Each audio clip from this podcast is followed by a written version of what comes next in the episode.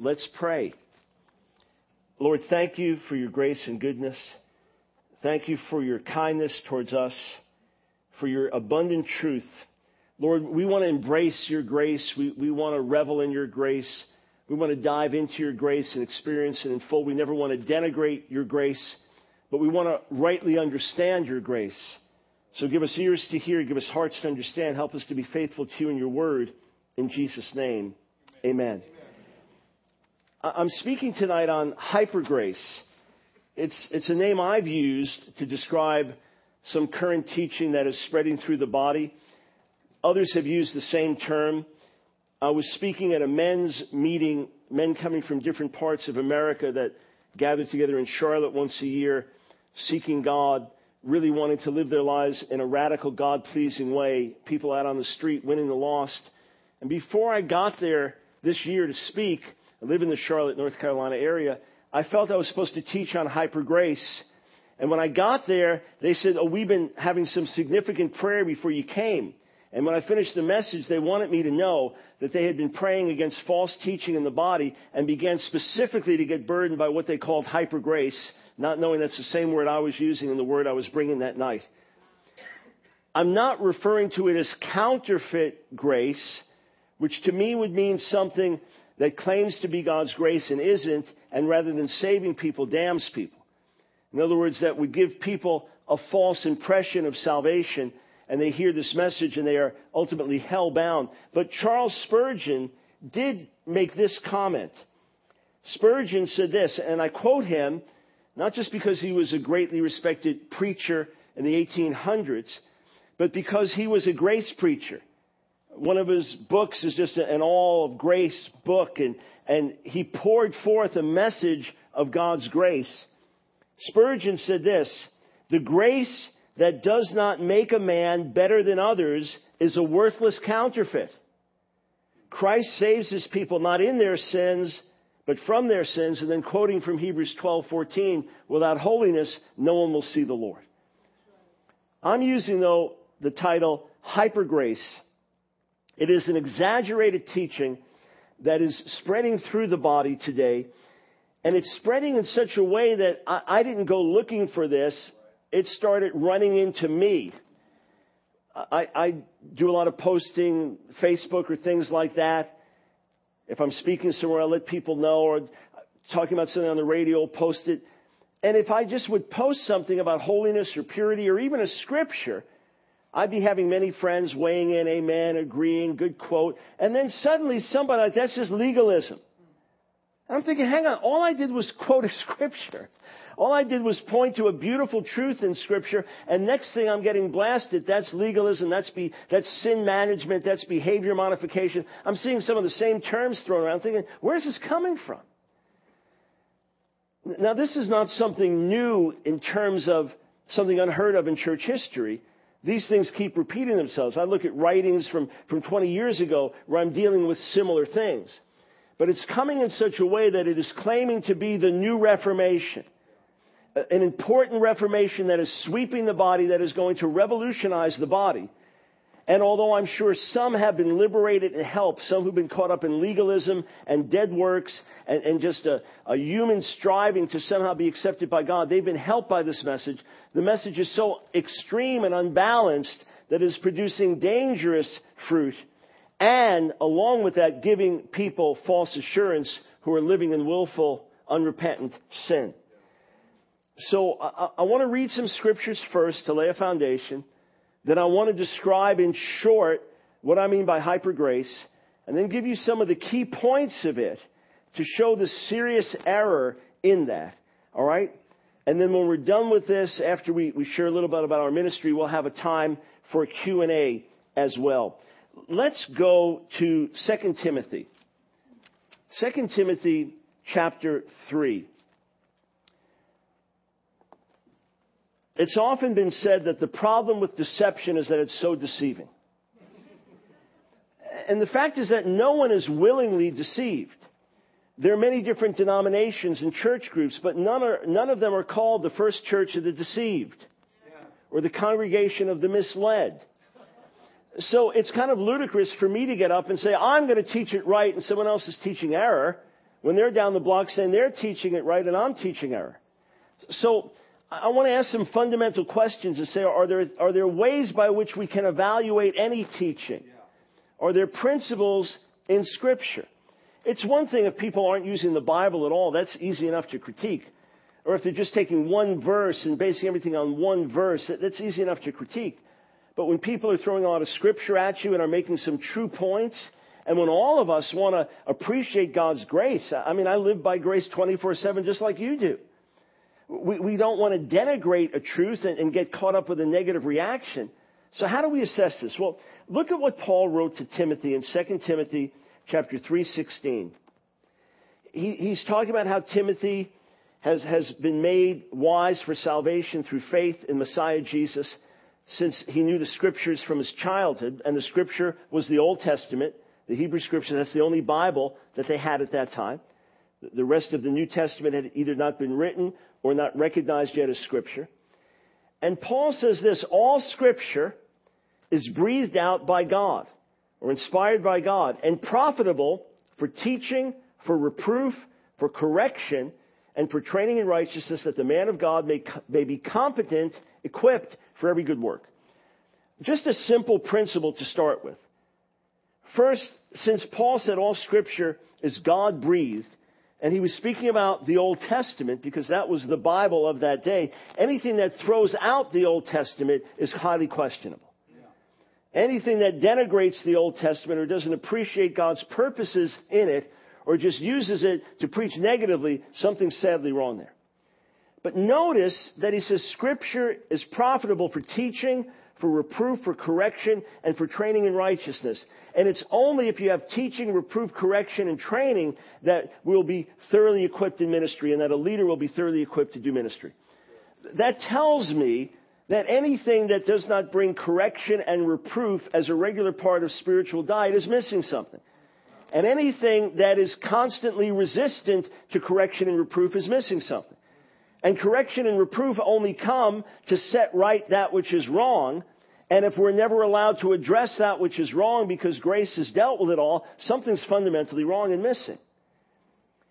He then goes on to give Timothy a, a, an awesome charge in the fear of God. In very strong words, I charge you in the presence of God and of Messiah Jesus, who is to judge the living and the dead, and by his appearing in his kingdom, preach the word. Be ready in season and out of season. And what's his counsel to Timothy? Reprove, rebuke, and exhort with complete patience and teaching. This, this is his commission to Timothy to preach the word and an essential part of preaching the word is to do what? It is to reprove, rebuke, and exhort. It, it is not just to comfort, encourage, and comfort. And it is not pep talk Christianity, motivational speaking to help you get through another week. Yes, we want to encourage people. But in point of fact, Paul says there is to be a steady diet of what? Reproving, rebuking, and exhorting with complete patience and teaching. Why? For the time is coming, it was in Timothy's day, it's in our day, when people will not endure sound teaching, but having itching ears will accumulate for themselves teachers to suit their own passions, and will turn away from listening to the truth and wander off into myths. You have to ask yourself, what appeals to the flesh, what pleases the flesh, and what does the flesh not like to hear? Now, it doesn't mean that God doesn't say good things to us. He says many wonderful and kind and encouraging things and bathes us in His love and goodness day and night as we walk with Him. At the same time, He calls us to go against the grain and swim against the tide and take up our cross and follow Jesus. And that begins with saying no to self. Denial of the self is right at the beginning. A.W. Tozer, over 50 years ago, made the comment that Whereas the old cross kills the sinner, the new cross redirects him. I thought about that and, thought we could update that to say that the new cross of American preaching does not redirect the sinner, it empowers the sinner. We preach a gospel of empowerment to the lost that Jesus died to make you a bigger and better you. That's pretty much the American version of the gospel, and God is here to fulfill your dreams and make you a success. It's a very different message than the message of Scripture, which is that we die, die to our dreams, goals, life, to say, Lord, I'm here to do your will, and in doing his will, we find the real purpose and meaning of life. And we find dreams beyond anything we could possibly imagine. Today's gospel promises everything and requires and asks for nothing. It's very different than the gospel of the New Testament. So, when I speak of hyper grace, what am I speaking of? Uh, I'm speaking of a message that basically says this because Jesus has died for us and made us righteous, and we are now fully accepted in Jesus, that not only have we already been justified, so that God puts us in the righteous column, not only have we already been justified, but we have already been sanctified and made perfectly holy in God's sight, so God only sees us as holy.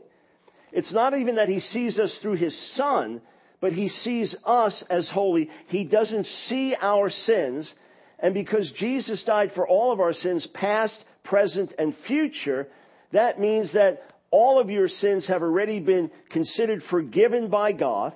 God's already forgiven your future sins, therefore you never need to confess sin because it's already forgiven and doesn't exist in God's sight. You never need to repent of sin because it's already been forgiven and doesn't exist in God's sight and any human effort that you put into trying to please God is a denial of grace and a denial of the cross. Now you can see the truth of that mixed with error. And you can see the tremendous danger in that when you're not even allowed to address sin anymore. And you're not allowed to call for repentance. And, and I even wonder just on a relational level, what kind of relationship you can have with God that does not call for confession of sin. I don't mean making a list every day and going through it or looking back at the end of the day to think, okay, where did I sin? What can I confess? But come on, think of a husband and wife where you do something insensitive to your spouse and you realize, I, I hurt my spouse. The first thing you want to do is get with that person and say, I'm so sorry. I don't know what I was thinking. Obviously, I wasn't thinking. That was so insensitive to me. Forgive me. You couldn't just imagine, just come home with a smile on your face and ignore what happened. What kind of relationship is that? I, I was driving on Wednesday to meet with some of the scholars at, at Reasons to Believe, Christian ministry of, of science in the Bible.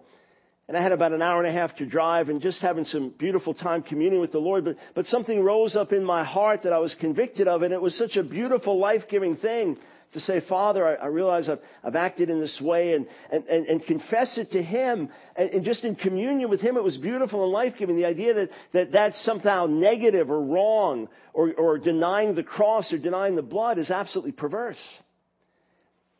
What about this idea that all future sins have already been forgiven and God doesn't see them. Let's take a look at a passage that's used to emphasize this. Go with me to the book of Hebrews. Hebrews chapter 8. Hebrews chapter 8. Boy, it's so interesting after decades of preaching. Started preaching in 1973 in August, so going on 40 years you get used to certain things, like the turning of pages of Bibles, and now you don't hear it so much as people are just finding the verse on their phone or their tablet. It's interesting. Some have it memorized, all right? Look at me and quote it.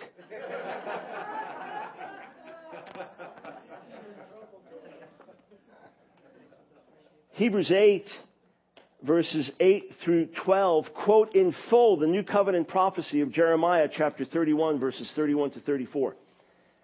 And what does God say at the culmination of that?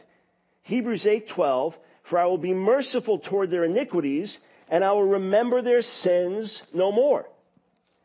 And then Hebrews chapter 10, it's quoted again. Verse 17. Then he adds, I will remember their sins and their lawless deeds no more. Where there's forgiveness of these, there's no longer any offering for sin. So you don't need to go back to the temple and have sin offerings and sacrifices because they've already been paid for through the blood of Jesus. God says, I'll remember their sins and their lawless deeds no more. Therefore, if you as a pastor or teacher or leader confront someone about sin in their lives, they can say, you're being a legalist and you're being judgmental and you're condemning me. God doesn't see my sins. He doesn't even remember them. And if I go to confess a sin to God, He'll say, what sin are you talking about? I don't even see it. I don't remember it. Now, we should just ask the logical question before we look at more scriptures. When we got saved, when we came to faith, 1971 for me, the end of 71, 16 years old, heroin shooting, LSD using, rebellious, proud, wicked kid. Convicted of my sin. Now I get saved. All I was conscious of and thinking of was the fact I'm guilty in God's sight. I've sinned against Him. And when He forgave me, he, he forgave the sins I had committed, the ugly things I had done. And I remember that, that conviction of sin, which I just knew was guilt before I was saved. I didn't understand what it was, but I knew it was guilt those last few months as people were praying for me before I got saved. When I got saved, it disappeared. I remember trying to find it and I couldn't find it. It was gone. But the last thing in my mind was that all my future sins are already forgiven. I mean, who, who ever thought that thought when you got saved? Whoever thought when, when God forgave us and washed us and cleansed us to say, and God, that means everything I'm going to do for the rest of my life is already forgiven? No one even thinks like that. To make a theology out of it is even stranger. But it's interesting that this very word that's given here in Hebrews 10, 17 precedes by a few verses Hebrews 10:26, a warning to the very same people. For if we go on sinning deliberately after receiving the knowledge of the truth, there no longer remains a sacrifice for sins, but a fearful expectation of judgment and a fury of fire that will consume the adversaries. Anyone who set aside the law of Moses dies without mercy on the evidence of two or three witnesses. How much worse punishment do you think will be deserved by the one who has spurned the Son of God and has profaned the blood of the covenant by which he was sanctified? This is a saved person and has outraged the Spirit of grace outrage the Spirit of grace. What a phrase. Outrage the Spirit of grace. Think of it. But the very chapter that's reiterated that God remembers our sins and lawless deeds no more says, now if you keep on sinning deliberately, don't think you can go back to Judaism or go back to sacrifices. There's no more sacrifice that remains if you reject the cross. Only thing you, look, you, can, you can look forward to is fearful judgment. Strange if future sins have already been forgiven. Uh, take a look with me the, at, at Jacob, James chapter 5. I am continuing to encourage Bible scholars and translators to translate this properly as Jacob as it is in the Greek. Jacob, James chapter 5, writing to believers. Verse 13. Is anyone among you suffering? Let him pray. Is anyone cheerful? Let him sing praise. Is anyone among you sick? Let him call for the elders of the congregation and let them pray over him, anointing him with oil in the name of the Lord. And the prayer of faith will save the one who is sick, and the Lord will raise him up. And if he has committed sins, he'll be forgiven. What do you know? Maybe he's sinned, and because of his sin and willful violation of God's will, he's become sick. No problem. As you turn to the Lord and ask for his mercy, he'll heal and he'll forgive it looks like God still sees that sins are there. Otherwise, why are you again forgiving the sins of a believer? And then, of course, the next verse, therefore confess your sins to one another and pray for one another that you may be healed. Why are we confessing our sins one to another if they've already been forgiven and God doesn't even see them? But, but just James 5.15 is enough to put to rest the idea that all future sins are already forgiven. You say, but I don't get it. Didn't Jesus pay for all my sins? Yes. Yes, he did. And the transaction of that, the transaction of us receiving forgiveness, is when we have sinned. In other words, you didn't receive forgiveness before you were sin, before you sinned. We're born now in the, in the 20th century. Unless you're a little kid here in the 21st century. Jesus died for us in the first century. Was forgiveness transacted to us before we were born? No. Was it transacted to us when we were in the womb? No. Was it transacted to us when we were in sin? No. When was it transacted? When we turned to God in repentance and faith and asked Him to wash us clean and forgive us. And what sins were forgiven at that point? Everything we had committed. And God took us into his family and now treats us as righteous, treats us as his sons and daughters who belong to him. And in an ongoing basis, if we sin and turn to him, we receive forgiveness. We don't get saved again. We don't get born again once again. When we lived in Pensacola in the South in the Bible Belt, I, I found out that getting saved in many people's minds meant going to the altar. I remember some young lady getting baptized she had been marvelously touched, but was still using her old Bible Belt terminology. And, and she said, I, I came here last week. I was in sin. I was doing this and that. And I heard the message on Wednesday, and God showed me I was a sinner. And I went up. I, I got saved, and said I, I, I liked it so much. I came the next night, and I got saved again. saved again, and then realized, oh, oh, you went back to the altar. You responded to the altar call. That's your church terminology. We don't need to get saved again and again and again and again. There's the lesson of John chapter 15, or John chapter 13, excuse me, where, where Jesus washes the disciples' feet. And Peter says, not, you're not going to wash my feet. And Jesus says, then I have no part in, in you. And he says, oh, then wash everything. Head, to, you know, wash me head to toe. And Jesus said, no, no, the one who's had a bath doesn't need to be washed all over again. Just his feet. Why? Because when you walk home from the river or from the public bathhouse, they didn't have running water in their homes. When you walk home, your feet get dirty. Oh, my feet are dirty. I need to go back to the river. No, you don't need to go back to the river. You should go back to the river and wash. By the time you get home, your feet will be dirty again. What do you need? You need your feet washed. So on a daily basis, there's washing and cleansing. We're not getting saved again and again. We're not getting born again every day. I'm saved today, I'm lost. Next day, I'm saved, I'm lost, and back and forth. And, and God writes your name in the book of life with a pencil, and He's constantly erasing it. And because you backslid four times last week, He's going to wait a day before He writes it back in. No, as children of God, we receive forgiveness on a daily basis. That's how it's transacted to us. Not the forgiveness of salvation, but relational forgiveness. You say, can I prove that in scripture? No, I just made it up. How about the pattern of prayer that Jesus taught us in Matthew 6 and Luke 11, which includes prayer on a daily basis for what? Forgive us our sins, our debts, as we forgive those who sin against us. What do you do if you're a hyper grace teacher? Throw out the words of Jesus. They're not relevant for today. I'll, I'll come back to that in a moment. Jesus teaches it in the context of prayer. For example, Mark the 11th chapter. When you stand praying, forgive those who've sinned against you. So your heavenly Father will forgive you. He gives a parable in Matthew 18, which ends with a strong warning that if we don't forgive others, our heavenly Father won't forgive us. He's not talking about being born again once again then, or going from the category of righteous to, to wicked. He's talking about on a relational level, there's going to be something wrong and blocking between us and God. If we don't forgive others, there's going to be something unforgiven between us and God. Obviously, all our future sins have already not been paid for in the sense that they've been transacted for us and God doesn't see them. Otherwise, there wouldn't be these verses talking about. It. And why, pray tell, does most every letter in the New Testament deal with the issue of sin in the lives of believers if God doesn't see it? How about 1 Corinthians chapter 11?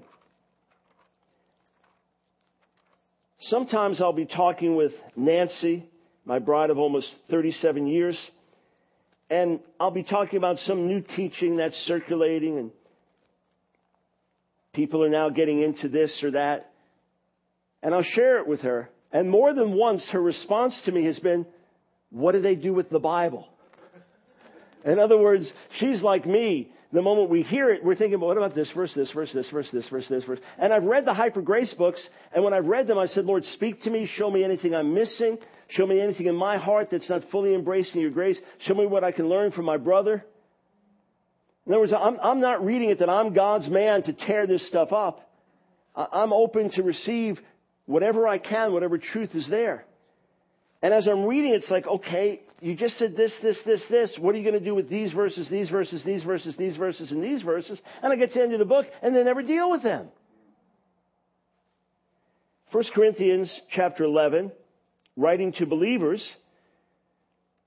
and he's talking about how the believers in Corinth are coming to the table of the Lord in an unworthy manner. And he says in verse 28, let a person examine himself then, and so eat of the bread and drink of the cup. He says in 2 Corinthians 13 as well, examine yourselves to see whether you're in the faith.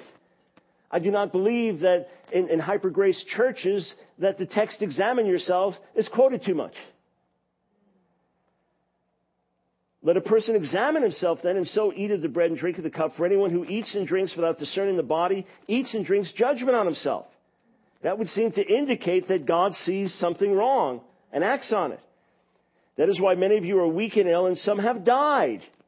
But if we judged ourselves truly, we would not be judged. But when we are judged by the Lord, we are disciplined so that we may not be condemned along with the world. God disciplines us when we sin, not to hurt us, but to help us so that we can avoid condemnation and future judgment.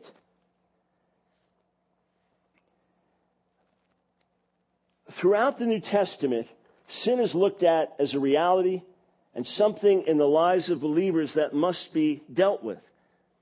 And even though there are many hyper grace teachers that try to eliminate the Gospels, I'll, I'll, give you a representative quote or two in a moment.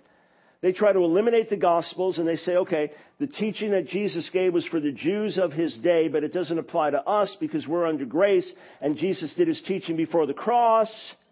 We're under grace, so we have to listen to Paul. Well, throughout Paul's letters, he's talking about sin and dealing with sin and calling on people to live differently.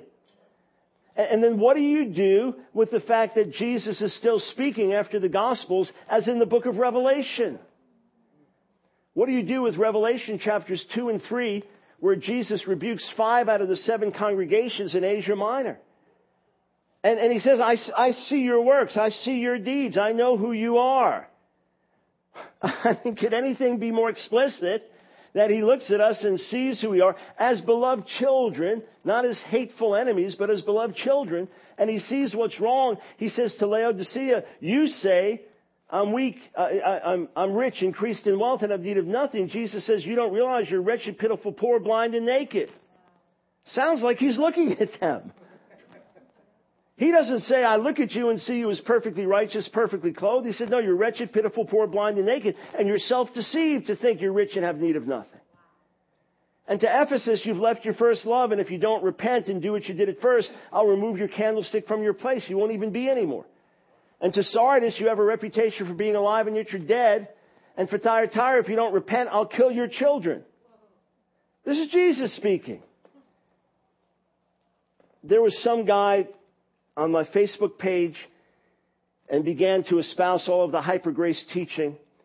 And I said, Hey, look, look, I'm trying to help you. I'm a father. I'm speaking to your young man. I want to help you. I'm speaking to you as a father. You've got some real serious error. And, and he comes back with, with all of his stuff. And I said, okay, what do you do with the words of Jesus in Revelation 2 and 3? Because they completely contradict your theology.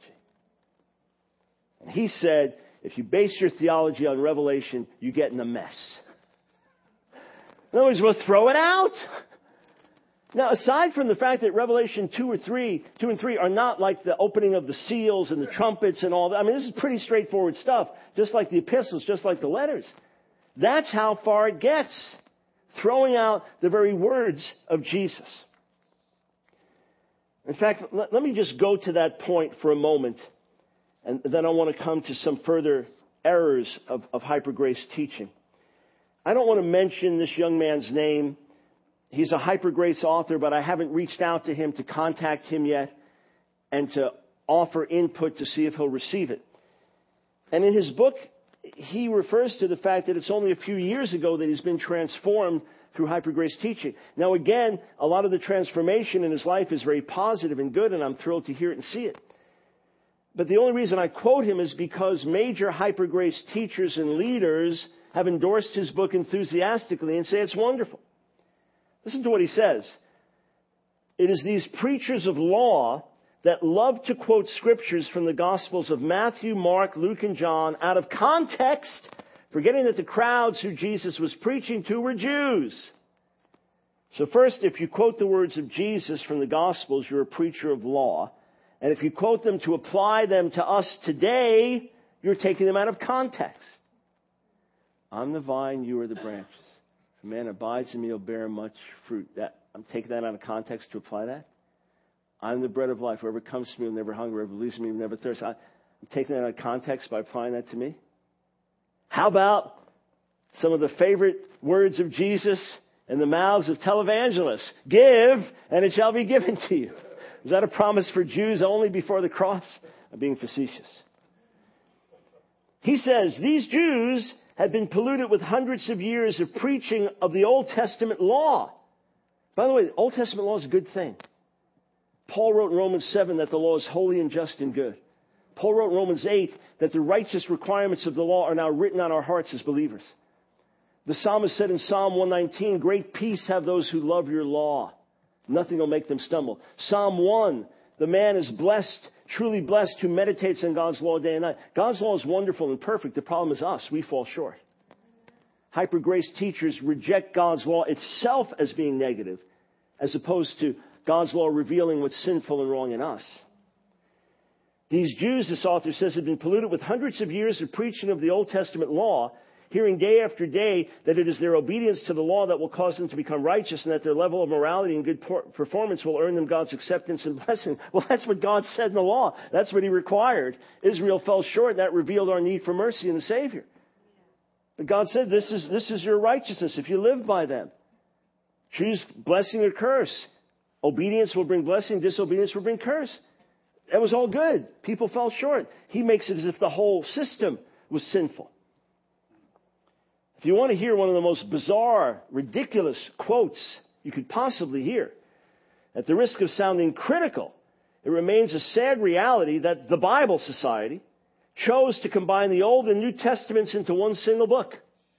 This is in a highly praised hyper grace book aside from the completely idiotic notion that there was some Bible society that decided to do this. Come on. The old, what we call the Old Testament, that was the Bible of Jesus. That was the Bible of Paul and Peter and the apostles, the early believers. The single decision has caused widespread confusion within the ranks of believers throughout the world. Many of the writings in the Bible before the cross portray God to be a harsh, cruel being set on destroying and punishing people if they dared to disobey the set of moral standards represented by the Ten Commandments and the other laws. Rejection of the Old Testament and the God of the Old Testament. Rejection of the Heavenly Father of Jesus, whom Jesus loved, and whom Jesus said, If you've seen me, you've seen the Father.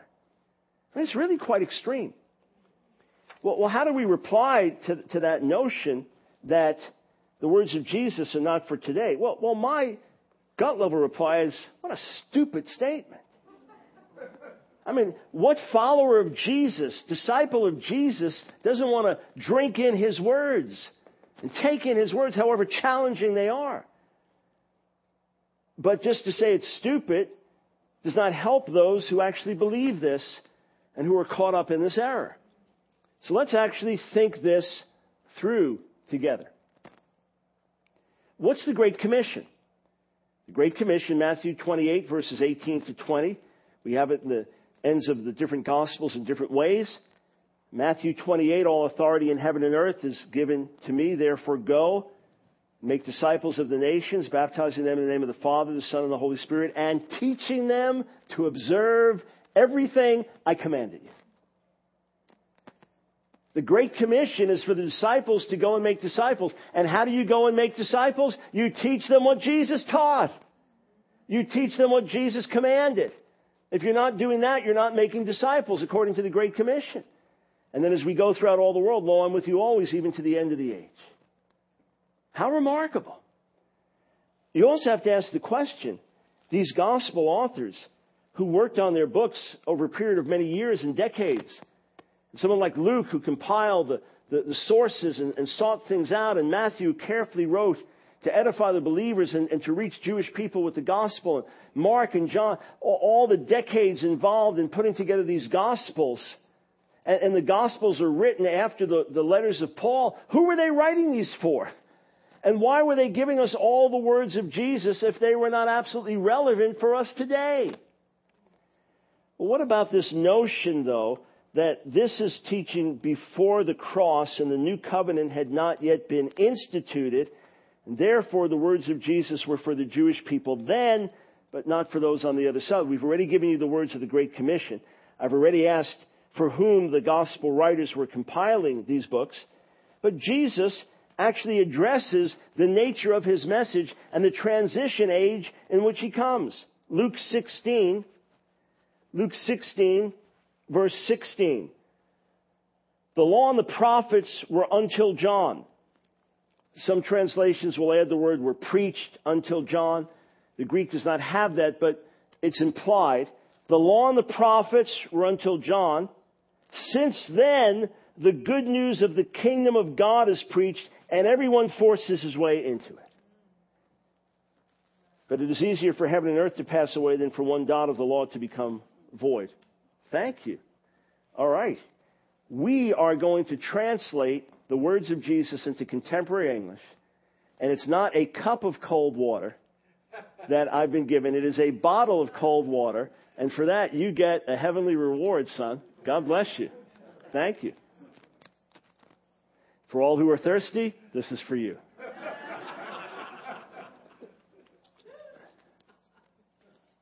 Thank you. I needed that. I don't need 20 more, by the way, for those wanting rewards. I remember when our daughters were little, 15, uh, 18 months apart. One of them wanted to play with a toy that the other one was playing with.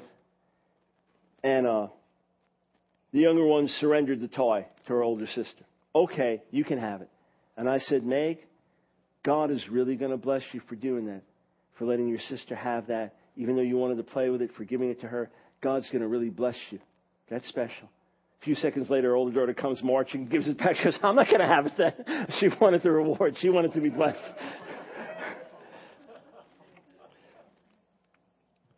The law and the prophets run through John. Since then, the good news of the kingdom of God is preached and everyone forces his way into it. Jesus is preaching the good news of the kingdom. Jesus is the ambassador of the good news, the gospel. He, he is not simply continuing the system that had been unto then. He is now announcing the new age. He is the ambassador of the new age, the kingdom of God. And he makes that clear distinction. To put his words on the other side of that is wrong. How about John chapter 1? What's written there? And I wonder how the hyper grace teachers deal with this. John chapter 1, verse 14. And the Word became flesh and dwelt among us, and we have seen his glory as of the only Son from the Father, full of grace and truth. The words of Jesus are full of grace. Full of grace and truth. Verse 16, and from his fullness we have all received grace upon grace. If you are not receiving grace upon grace through Jesus and through the words of Jesus, then you are not embracing the witness and testimony of Scripture. For the law was given through Moses. Grace and truth came through Jesus Christ. Grace and truth, grace upon grace, grace and truth. The idea somehow that Jesus was not a grace preacher and Paul was is a monstrous distortion.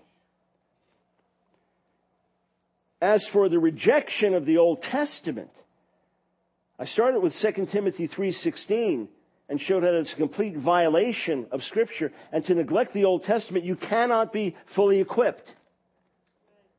But not only so, the New Testament tells us about the purpose of the Old Testament. For example, in Romans 15:4, it tells us that whatever was written beforehand was written so that through patient endurance of the scriptures we might have hope.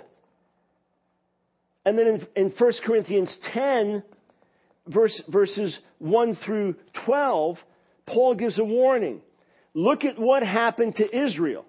And all the things that happened to Israel are written down for our benefit because God judged them for idolatry and sexual immorality and he'll judge us for it. So learn from their example. 10, 12 in 1 Corinthians, therefore let him who thinks he stands take heed lest he falls. So Paul is explicitly saying we need to take heed and look at these warnings because it's the same God who will judge sin because sin is destructive. Sin in the, in the spirit is far worse than cancer in the body. What about then this, this notion, though, which is also part of the hyper grace teaching, that following Jesus is effortless? It's, it's effortless. You're just kind of carried. It, it's, you ever been on a raft or just floating on the water and it's just a beautiful day and your eyes are closed and you open your eyes and oh, way out from shore, you didn't realize how far you, you floated out. You're just kind of carried out. Now again, there's a truth. You come to the Lord and find rest, Matthew 11, 28 to 30. We find rest in Him and we cease from our own labors. And, and when you really commune with the Lord, you're, you're, you're carried. You're empowered your health is just kind of automatic that you want to follow the Lord. At the same time, the entire New Testament calls for discipline. I mean, verse after verse after verse in, in the book I'm working on on hyper grace, I have a chapter on this, this concept of, of effortless spirituality. It may sound nice, but it's not true. It's unbiblical and it doesn't work. And the people I know that preach it the strongest are the ones who have drifted the furthest. Not only do you have verses like 1 Corinthians 9, 24 to 27, where, where Paul talks about running your race so as to win, and how athletes are disciplined in all things, and, and we do the same thing and that how, how he, he pummels his body or beats his own body using a spiritual figure of speech there so that after preaching to others he won't be a castaway. So in my book on effortless spirituality, in the Hyper Grace book, I, I have interviews. I interview Jesus and say, was, was your spirituality effortless? As he agonizes in Gethsemane. As he says in Luke 12 that he's constrained with the burden of the Lord. Well, is, is it effortless to follow you? And I quote all of his verses about taking up the cross and no man putting his hand to the plow and looking back is fit for the kingdom, Luke 9:62. And then I interview Paul, and it's verse after verse after verse after verse. And I said, Paul, was your own spirituality effortless? And then I just have quotes from him about how he lived. Hebrews 12, run your race with perseverance. It says, in your struggle against sin, you've not yet resisted to, to the point of shedding blood. Words, you haven't died yet for resisting sin. In your struggle against sin, there's a battle. You may have to force yourself out of bed to pray. You may, you may have to say no to fast. You may have to make a conscious choice to look away from this thing and to look towards the Lord. Yes, empowered by His grace, but He works with us. And then here's something fascinating for those who espouse an effortless spirituality uh, take a look in, in the letters of Peter. Let's first look in, in 1 Peter and see what's written there. He talks about the glorious salvation that we have. And then beginning verse 13, therefore preparing your minds for action and being sober minded, set your hope fully on the grace that will be brought to you at the revelation of Jesus Christ and he exhorts us to be holy as the Lord our God is holy. And, and, and throughout the letter, urges us to live a certain way. Uh, 1 Peter 2.11, Beloved, I urge you as sojourners and exiles to abstain from the passions of the flesh which wage war against your soul. You have many exhortations like that. If you go to 2 Peter chapter 1, check this out. After explaining how God's divine power has granted us everything that we need for life and godliness. What does he say?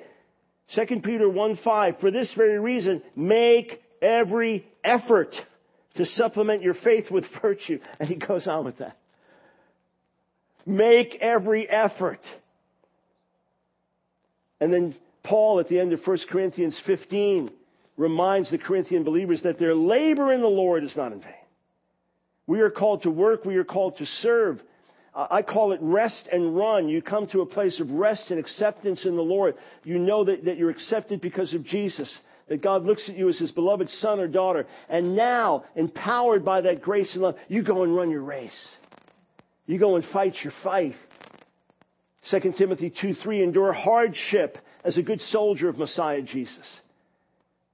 Following Jesus is anything but effortless. It's glorious and wonderful and beautiful, and He carries us and He empowers us, but He calls for us to respond. And that response requires an effort. I understand there are people caught up in, in legalistic works righteousness, and, and they're trying really hard to get God to like them. And they think if I pray more and if I fast more, God will like me or God will love me. And, and people like that hear a hyper grace message and are greatly helped by the truth of being accepted in Jesus. And by the truth that we are made righteous through what He did and that we don't become righteous by trying harder. At the same time, there's such a profound and dangerous error that you can ask, where is it going to lead? And in fact, it's come up in major ways in, in ministry to the homosexual community. That one leader, a, a brother that I know of, spent good quality time with at different meetings, that he has said publicly, because he embraces the hyper grace teaching, that if a practicing homosexual says they're a Christian because they received Jesus, then he believes they're a Christian. That's his brother, that's his sister, and they'll be in heaven with him because it's all by grace. So you're actually giving here a lying and false assurance to someone who's practicing sin. We're not talking about someone with same sex attraction. We're talking about practicing, living it out, affirming it, saying it's fine in God's sight. And yet if you say, I received Jesus, well, then you must be in. A couple weeks ago, I saw an article. It was from Reuters, so just world news, but it was posted on a Christian website. And it was about Megan Fox. I'm not a movie expert, but We'll see her name as, as a sex symbol. And Katy Perry, singer who became especially well known with her song. That's what I started hearing about. I, I kissed a girl and liked it. Katy Perry was raised in a Pentecostal home, and mom and dad would speak in tongues all the time.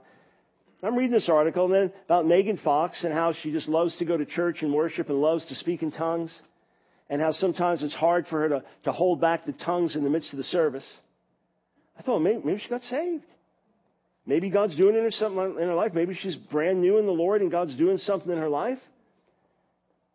Well, last week, I'm going to the grocery store to pick something up. So I, I know at the checkout counters, you got all that trashy stuff. Just keep your eyes in the right place. I'm in another part of the store though, and there's a magazine rack I didn't expect to see, and there's a picture of Megan Fox. I mean, very scantily clad. I, I saw it. I looked away immediately, but I saw I mean, split second, you saw who it was and just, oh, bad, seductive picture. I mean, if I put it up here for a split second, every guy with any sense would look away and the ladies go, I can't believe that. So I think something's just wrong with this picture here. So I wrote an article called Sex Symbols Who Speak in Tongues. and, and I write a few articles a week, between one and three articles a week for a couple of major sites. One is townhall.com. It's a conservative political website. So I'll, I'll comment on a lot of social, moral issues and do it from a kingdom perspective.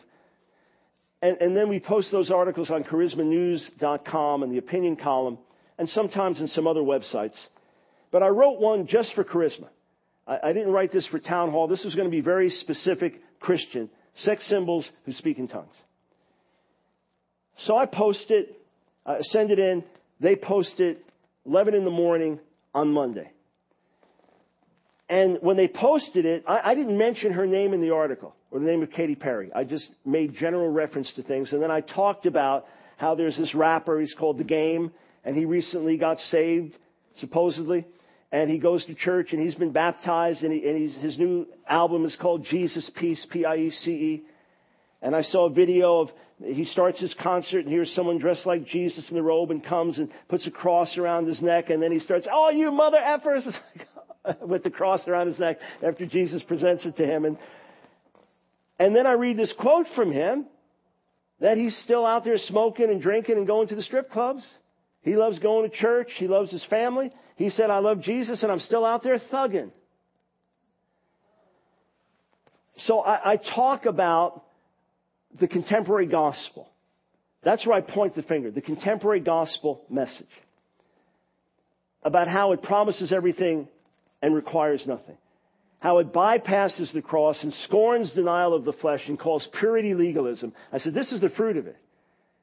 And basically, my conclusion is that, that as America collapses in judgment, it's going to be able to point at the soft gospel preachers and say it's your fault. In other words, I'm not pointing a finger at, at these different people whose names I mentioned. If any of them have known the Lord at any point, well, they, they need to really come to know Him. And if they, if they don't know Him, then may they be introduced to the real Jesus.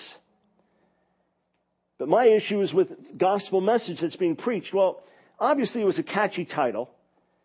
And when Charisma posted it, they, they had a picture, just a face shot of Megan Fox. So obviously, it would draw people that were into that. But I begin to notice this thing's just getting shared. I don't know how many times it's been viewed or read. I can't see that, but I can see how many times it's been shared on Facebook and Twitter and so on. Within 24 hours, this is just on one Christian website. This was not on, on, on the biggest website out there that gets tens of millions of hits and visitors. Within 24 hours, it, it was shared 20,000 times. Shared 20,000 times. When I last checked, knowing I was going to make reference to it tonight on the way here, it was on, on, the, on that one website only, it was about 48,000 times it had been shared. I mean, this is just wild. You, you don't see this happen. In other words, it, it hit a nerve. It hit a nerve. And although some were saying, and I didn't read the vast majority of the comments, but some were saying, well, who are we to judge and, and so on. And that's, that's a very issue I addressed in the article. That we're not to judge hypocritically and we're not to judge superficially and we're not to condemn. We're not to be judgmental. But Jesus says in John 7:24, don't judge by outward appearance, but judge righteous judgments. And Paul writes in 1 Corinthians 5 that it's our job to judge those within the body. In other words, if someone claims to be a born again believer, they claim to be part of the body of Christ, they claim to be a follower of Jesus, and are living in blatant, willful, public, unrepentant sin, and you reach out every way you can and, and they won't repent, then you are to disfellowship them. You are to judge them. We're commanded to. But the vast majority of comments that, that I heard about or the ones I looked at were basically saying something's wrong, something's wrong, thanks for saying this. But, but this is where it goes. How could it not go in this direction? Let me just cover a few more points briefly. I've mentioned this wrong notion that, that all future sins are already seen as forgiven in God's sight and transacted as such. I've dealt with the notion that God never sees our sins. I've dealt with the idea that spirituality is effortless. I've dealt with the idea that we should reject the words of Jesus as being directly relevant for us today. That we should reject the Old Testament as speaking to us in relevant ways today. What about the conviction of the Spirit? This is another teaching in the hyper grace camp that the Holy Spirit no longer convicts us of sin. After all, if God doesn't see our sin, and if it's already been transacted as forgiven, why would God convict us of it? So, of course, John, the 16th chapter, is pointed to that says that the Holy Spirit will convict the world of sin. And hyper grace teachers will point out that it's the world that's convicted of sin, not us. That the Holy Spirit comes to teach us and instruct us and do these things. Yes, amen. He does all those other things. But does the Holy Spirit never convict us of sin? Now, obviously, as believers, we'd say, well, yes, He does. And it's a beautiful thing when He does. I've been to India now 20 times. But on our first trip, Nancy came with me. She was able to join me about three times in our early trips when we go for three or four weeks at a time. And one of these trips, I think it was the first trip, she was brought over to a leper hospital and was given a tour of this leper hospital. And many of the people laying in the beds there, that's where they just live permanently in that hospital. They were missing toes, they were missing fingers, nose was missing. And sometimes we'd encounter leopards begging on the streets that looked the same. So my assumption was that the disease just somehow ate away at the flesh. And, and you just lose fingers, limbs. Now it eats away at the flesh in different ways from what I understand. But he was explaining to her that, that one of the things that happens is, is the disease causes you to lose the, the nerve. And then in the middle of the night, a rat will come and bite someone's toe off, munch on their toe and eat the toe, and they don't know it because they're, they're dead there. And that's why some of them were missing toes and parts of their body. If, if there's not a sensitivity in our hearts to the conviction of the Holy Spirit, if there's never a time when we are wounded by God's loving spirit to tell us something is wrong, then something is very wrong. There's a certain deadness that's there. Paul warns, what is it, Ephesians 4.32? Thereabouts, don't grieve the Holy Spirit. We read in, Hebrews 10 about outraging the Spirit of grace. Paul says it in, in Ephesians, the fourth chapter. He urges us not to grieve the Spirit. The Spirit of God can be grieved. I've asked Hyper Grace teachers about that. And they've said this, it's Ephesians 4.30, do not grieve the Holy Spirit of God by whom you were sealed for the day of redemption. I've asked them about it. They said, well, that's the only verse in the New Testament that says it. Seriously, that was the answer. Well, I can give you parallel verses and parallel truths, and plus it's in the Old Testament as well. Because that creates a problem, the idea of God being grieved by things that we do. And some say the only thing that can grieve him is not believing the hyper grace message. I read that on one website in not so many words. But let's think this through a little further. The, the word that's translated convict in John the 16th chapter is more commonly translated as reprove in the New Testament. Reprove, sometimes rebuke. And, interestingly, that's what's used in the verses we read from in 2 Timothy that part of the preaching of the word on a regular basis is to contain that very reproving. Isn't that the Holy Spirit ministering through the Word of God and through the preacher of the Word to minister conviction? It's also fascinating. Uh, let's, let's read this. Let's experience this together. Revelation chapter 3. Revelation chapter 3, verse 19. Jesus speaking, Those whom I love, I reprove and discipline. So be zealous and repent. Now, that word reprove is the exact same word in Greek as is translated convict in John 16. That's the first thing. So Jesus says, Those whom I love, I reprove and discipline. Oh, but get to the end of the chapter Verse 22, he who has an ear, let him hear what the Spirit says to the churches. This is the Holy Spirit speaking. And the Holy Spirit says, through the lips of Jesus, as many as I love, I reprove, I convict, same word. Why? Because he loves us. If a doctor says, sir, you're going to have to lose weight, ma'am, you're going to have to change your diet, is that because that doctor hates us or because that doctor cares about us? And, and then think of something like 2 Corinthians chapter 7, where, where Paul explains that he wrote to the Corinthians with tears because he had a correct error in their midst. And, and it hurt him to write, and he knew it was going to hurt them, but it was a good pain. And he explains there in 2 Corinthians, the seventh chapter, that they sorrowed, but in a godly way. He said, godly sorrow produces repentance, which leads to life. But the sorrow of the world produces death. This is a healthy and wonderful and godly thing. And Paul, by the Spirit, wrote to them. And they were convicted of their sin. And because they were convicted of their sin, they repented they experienced godly sorrow, and he commended them for it and said, Godly sorrow produces repentance. It leads to repentance, and that repentance produces life. Not to be repented of, as written in the King James.